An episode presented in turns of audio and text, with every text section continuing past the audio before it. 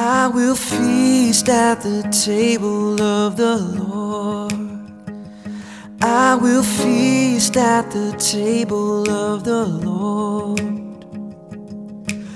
I won't hunger anymore.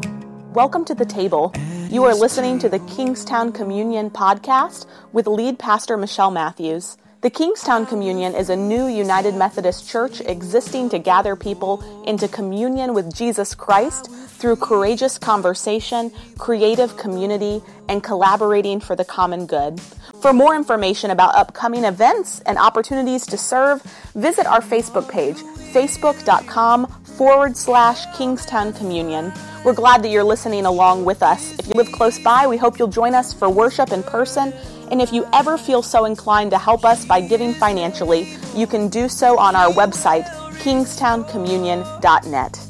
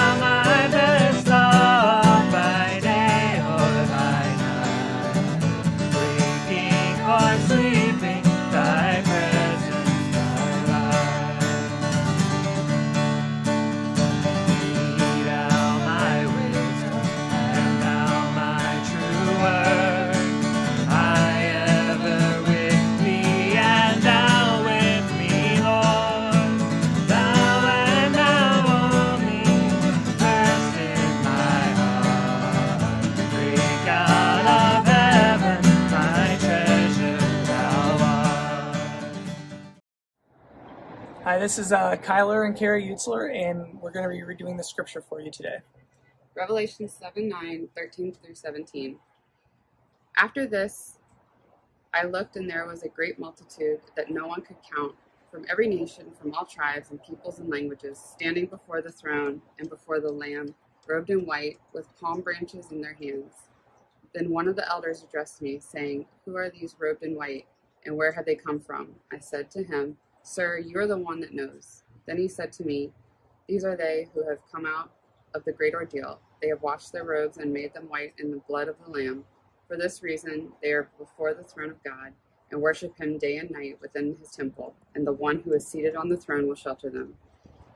They will hunger no more and thirst no more. The sun will not strike them, nor will any scorching heat. For the Lamb at the center of the throne will be their shepherd, and He will guide them through, guide them to the springs of the water of life.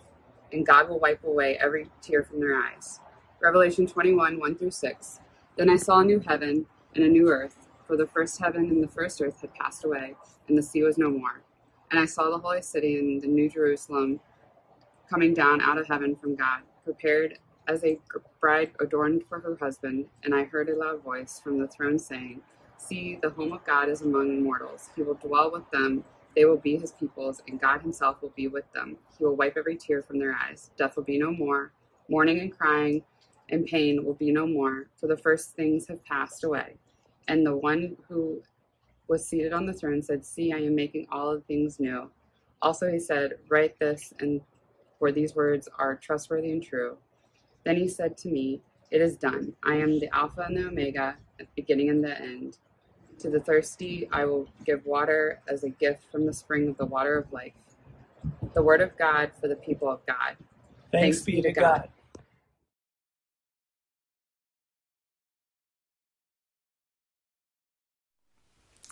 So, we have been working our way through a sermon series called What We Talk About When We Talk About God. And we have talked already about the God who is open, who is this generous mystery. We've talked already about the God who is both, who always lives in the paradoxes of our life. We've talked about the God who is with us in spirit. We've talked about the God who is for us to free us and and so now today we're going to turn together towards the God who I believe is always ahead of us, pulling us forward. I wonder, is, this how you've heard uh, about God? As a head? Is this how you've heard God described as pulling us forward? Is, is God the divine being and creative pull of progress? We sang this morning, Be thou my vision, O Lord of my heart, O Lord of my life. Do you believe that God is that vision? That God is that creative pull of progress with a better, more inspiring vision for the world, for your life, than we could ever imagine? Or is God behind, back there somewhere? In the past, somewhere, endlessly trying to get us to preserve what has been and return to what used, what used to be? In many ways, this is one of the central questions of our time. It's one of the, the questions we ask every day. Is, is the best future a return to an imagined pristine time when things were ideal or or is the best future actually in the future when i think about god who is ahead i think of actually this news story that came out this past weekend in in fairfax county. Um, it's a brand new story. Take a look well, it was this time last night, just after our 11 o'clock newscast usually ends, that Fairfax County School Board voted to change the name of Mosby Woods Elementary School. It's named after John Mosby, a Confederate Army commander. New tonight, our Heather Graf spoke to Mosby's great great grandchildren who support this change. It's a story you'll see only on ABC 7. The block lettering that's hung for decades here at Mosby Woods Elementary will soon be coming down. That is unanimous. Thank you. After a unanimous vote took place during this virtual meeting late Thursday night. We commit to fostering a responsive, caring, and inclusive culture. We cannot live up to that standard if we force students to attend schools named in honor of the racist vestiges of our past. The school board for Fairfax County Public Schools saying it's time to get rid of the name that honors Confederate Colonel John Singleton Mosby and on Friday, we learned Mosby's own family members agree. John Singleton Mosby was our maternal grandfather's grandfather. In June, brother and sister Dare Delano and John Mosby Fuller, along with five of their relatives, wrote a letter to the school board saying they respectfully request a name change for Mosby Woods Elementary, quote, in solidarity with Black Lives Matter and peaceful demonstrations against the continued oppression of people of color. And the ancestors of somebody are saying they don't think they should be memorialized in a certain way. I think that's an important voice to listen to. The siblings also point out the school was named after their great great grandfather in 1963 during the civil rights movement and in the midst of Virginia's massive resistance to integration. It wasn't about heritage, it was really about exclusion. And at a place where diversity is now celebrated, this family and the school board feel strongly the name Mosby Woods no longer fits. It's about the student body, it's about the youth, it's about making a safe and inclusive place for youth to nurture and grow and feel free to express and be themselves. Heather Graf, ABC 7 News.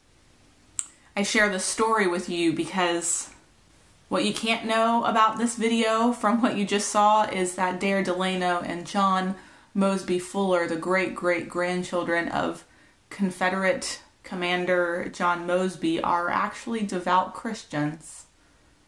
In fact, they are devout Methodists in Fairfax County who say that it was none other than the living, creative God of Jesus Christ prodding them ahead to write that letter and to advocate for something new, something more, the best future they believed for their community. I, I share this story with you because God was there. And, and as God has always been present with all of us, leading and calling and inviting and drawing and pulling all of humanity to this greater and greater and greater love and joy and justice and equality and peace. Here's the thing, though, we all know that it is entirely possible for the great great grandchildren of Commander John Mosby to have been re- very religious, very committed Christians and Methodists, and yet working against the new thing that God was doing. It's completely possible that they could have been missing out on what God was up to, how God was was pushing them and their community ahead towards God's better future.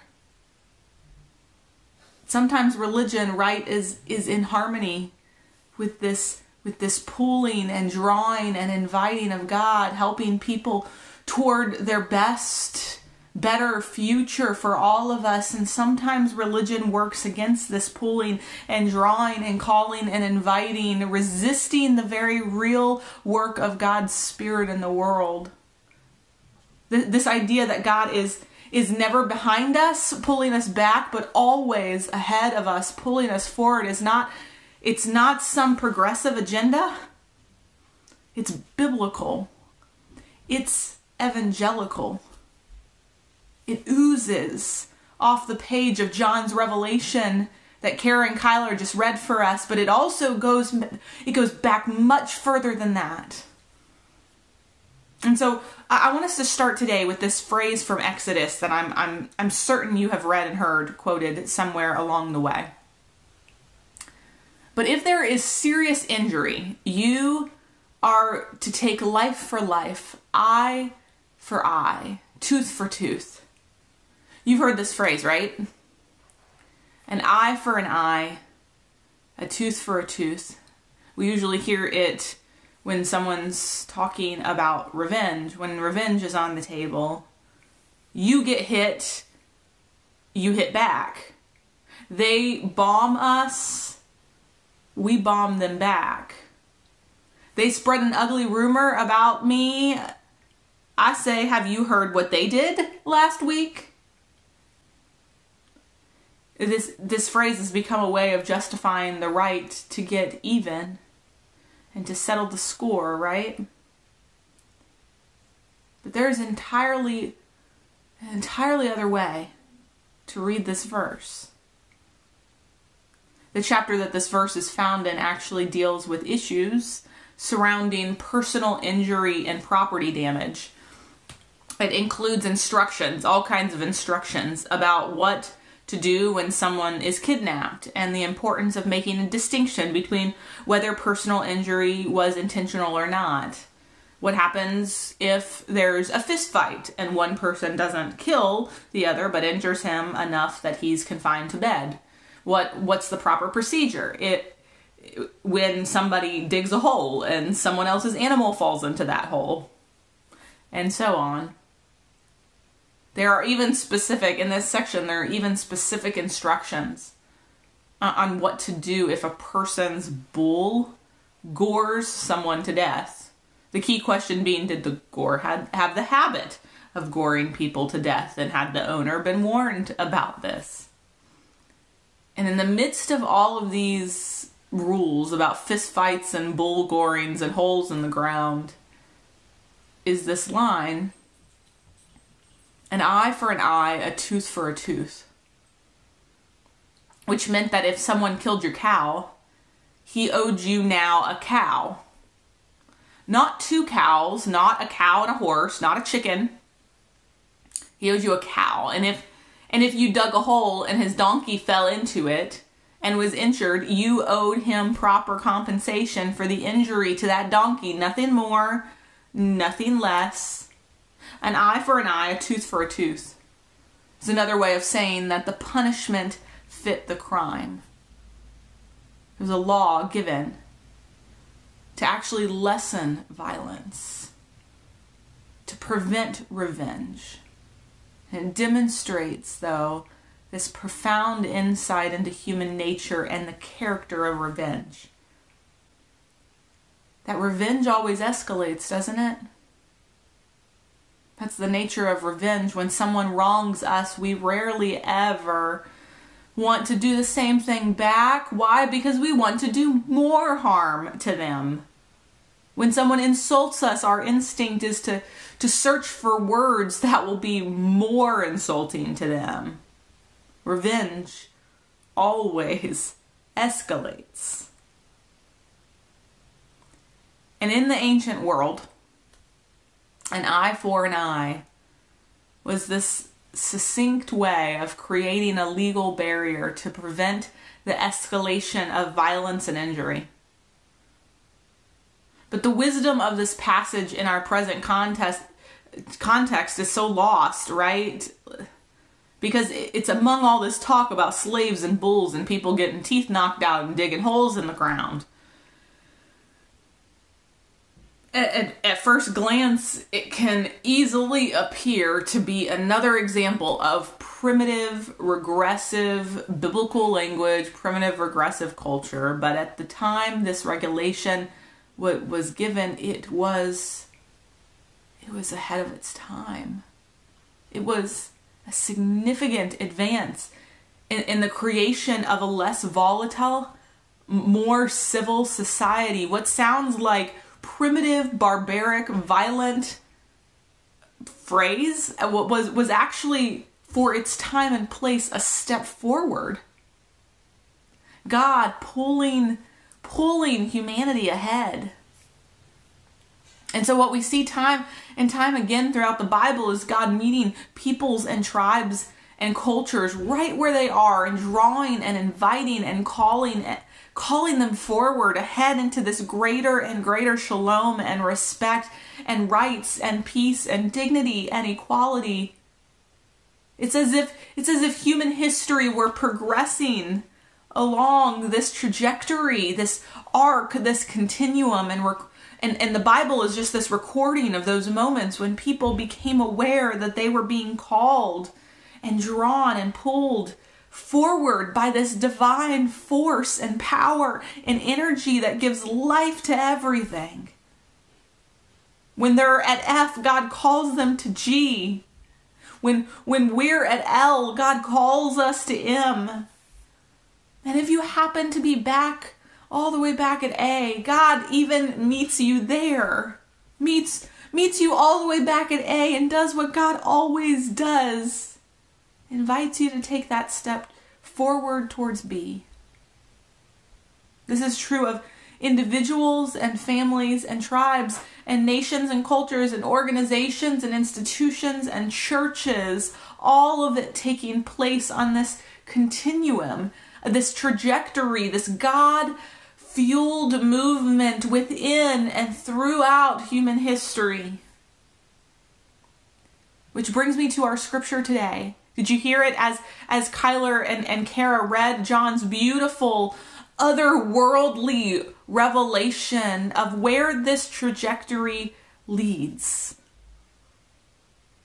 John says, This is what God's up to. Behold, I am making all things new. I am creating a new heaven and a new earth. I am pulling you ahead toward that holy city, to that new Jerusalem, so that upon moving from A to B, from F to G, from L to M.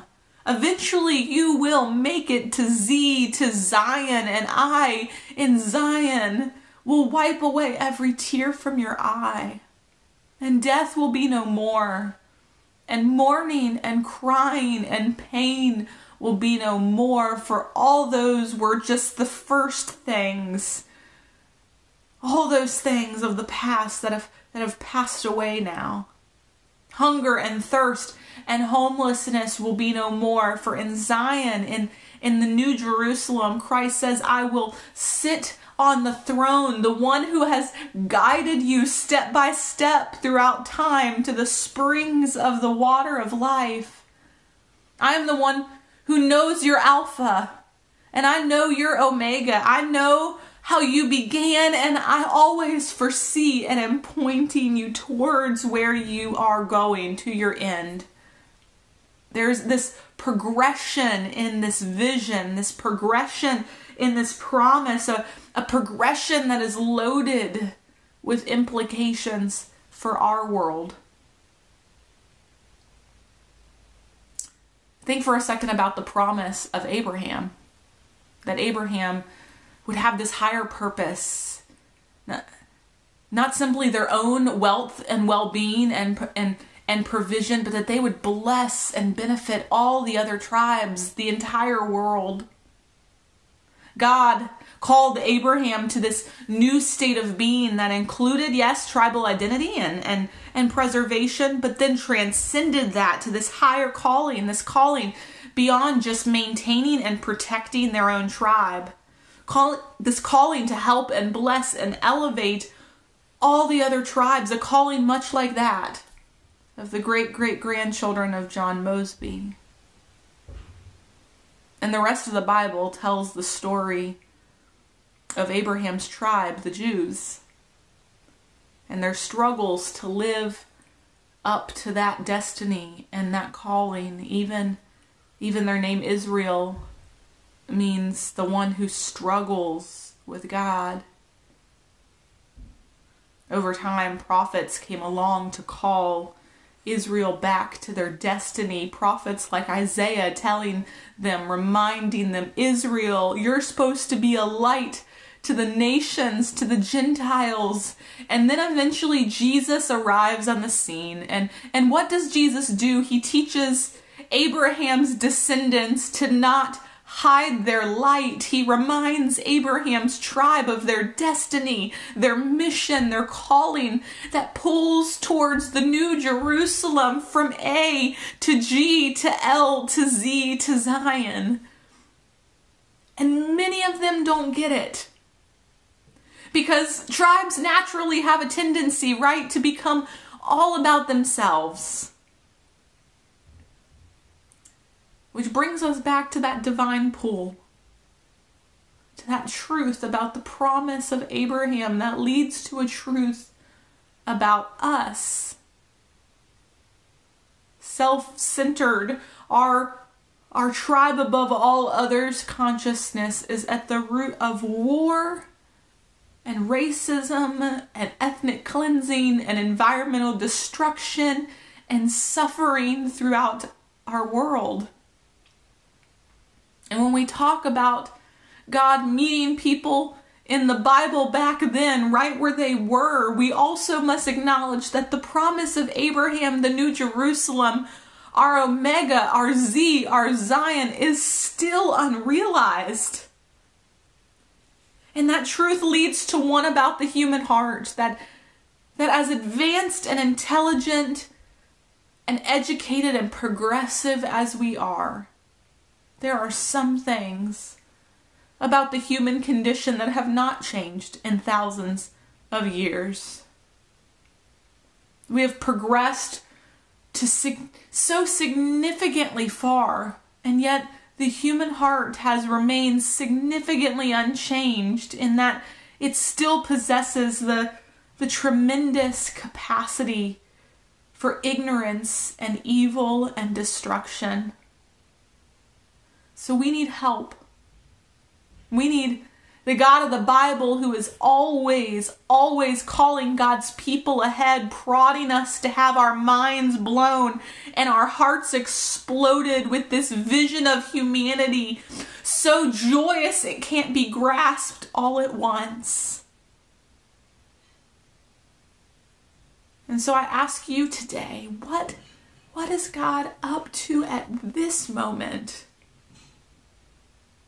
When we talk about who God is, that God is with us and for us and ahead of us, how is God showing up now in this world? How is God showing up now in your world? How is God pulling us ahead, this God who is always ahead?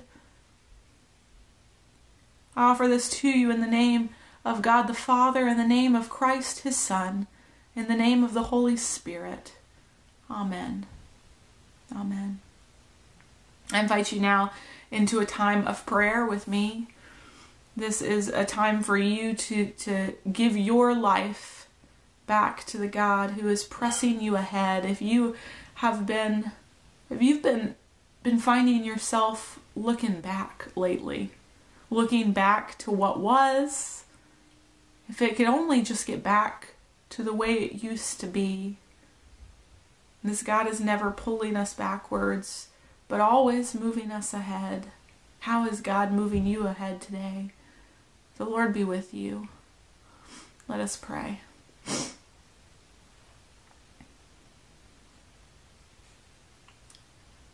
God, you have a plan for our lives that is so much bigger than the one we have.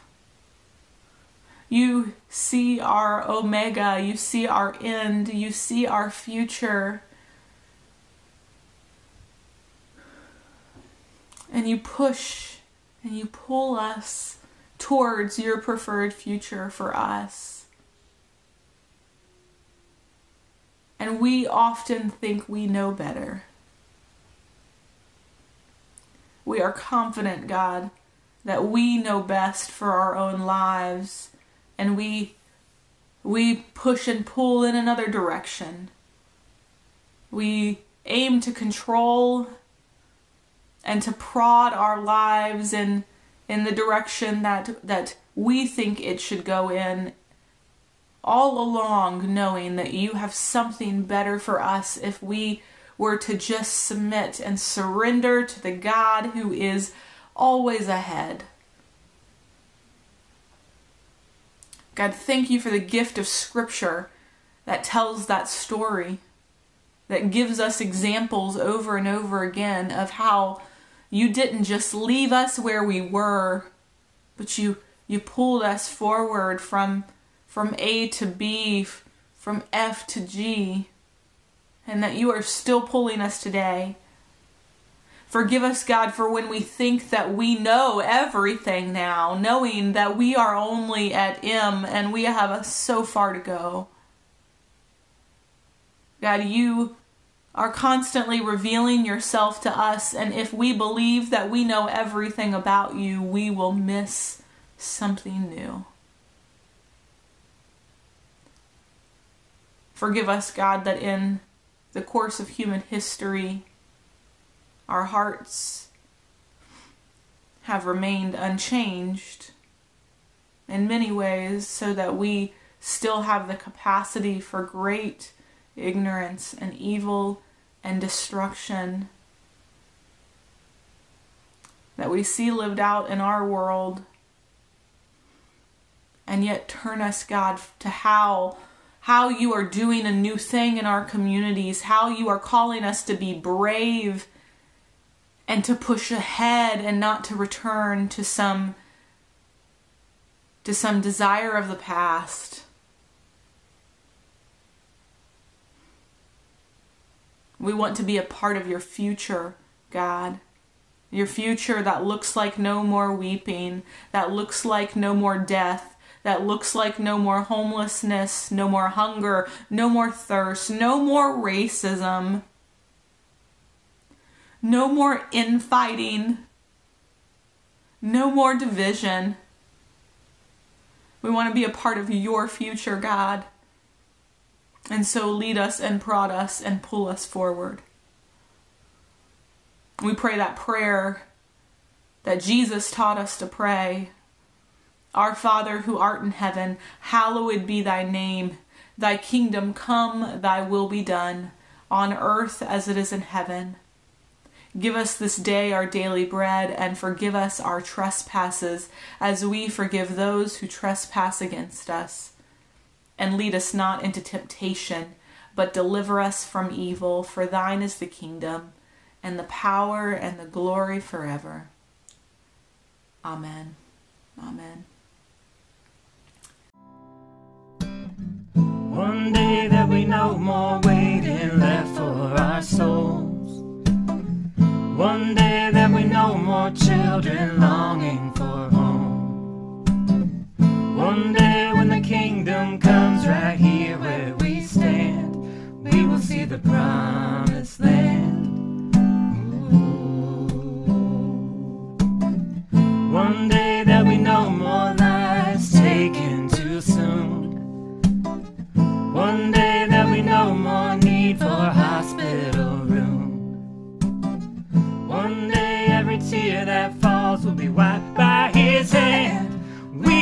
the promised